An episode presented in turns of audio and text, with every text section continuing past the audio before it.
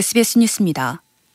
정부가 제시한 복귀 시한인 오늘 보건복지부는 정례 브리핑에서 어제 오전 11시 기준 전공이 294명이 복귀했다고 전했습니다. 병원별로는 10명 이상 복귀한 병원이 10곳이고 최대 66명이 복귀한 병원도 있습니다. 정부는 비상진료 보완 대책도 내놨습니다.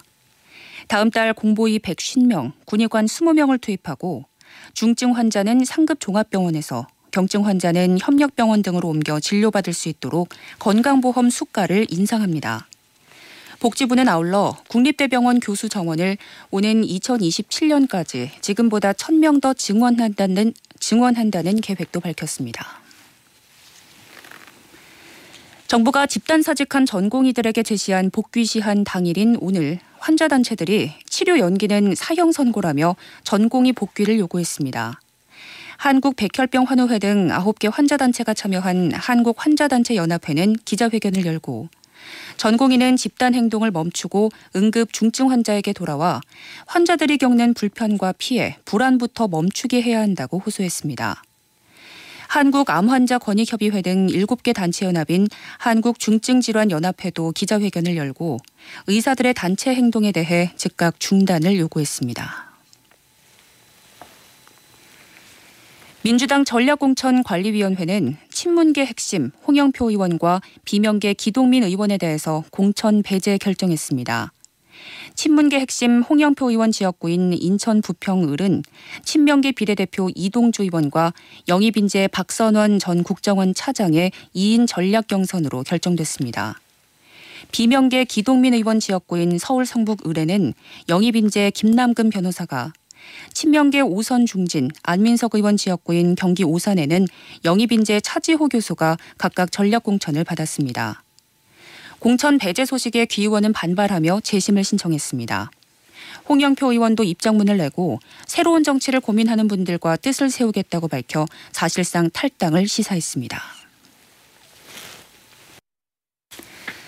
분양가 상한제 아파트의 실거주 의무를 3년간 유예하는 내용의 주택법 개정안이 국회 본회의를 통과했습니다. 개정안은 분양가 상한제 아파트 실거주 의무 시작 시점을 지금의 최초 입주 가능일에서 최초 입주 후 3년 이내로 완화했습니다. 실거주 의무는 분양가 상한제를 적용받은 아파트 청약에 당첨되면 입주 시점에서 2년에서 5년간 직접 거주해야 하는 규정으로 갭 투기를 막겠다는 취지로 2021년 도입됐습니다.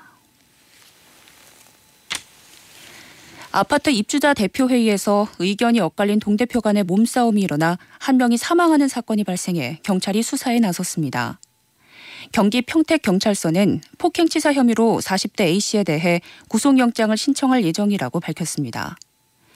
A씨는 어제 저녁 7시 40분쯤 경기도 평택시의 모 아파트 입주자 대표회의에서 다른 동대표 50대 B씨를 주먹과 발로 폭행해 사망에 이르게 한 혐의를 받고 있습니다. 오늘 밤은 전국이 대체로 흐린 가운데 전남과 영남, 제주도를 중심으로 비 또는 눈이 내리겠습니다. 전국 대부분 지역에는 강한 바람이 불어 시설물 관리에 주의가 필요합니다. 내일은 전국이 대체로 맑겠지만 충남과 호남 서부, 제주도는 오후부터 흐려지겠습니다. 밤사이 찬 공기가 유입되면서 기온이 크게 내려가 내일 아침 최저 기온은 서울 영하 6도, 대구 영하 2도가 예상됩니다.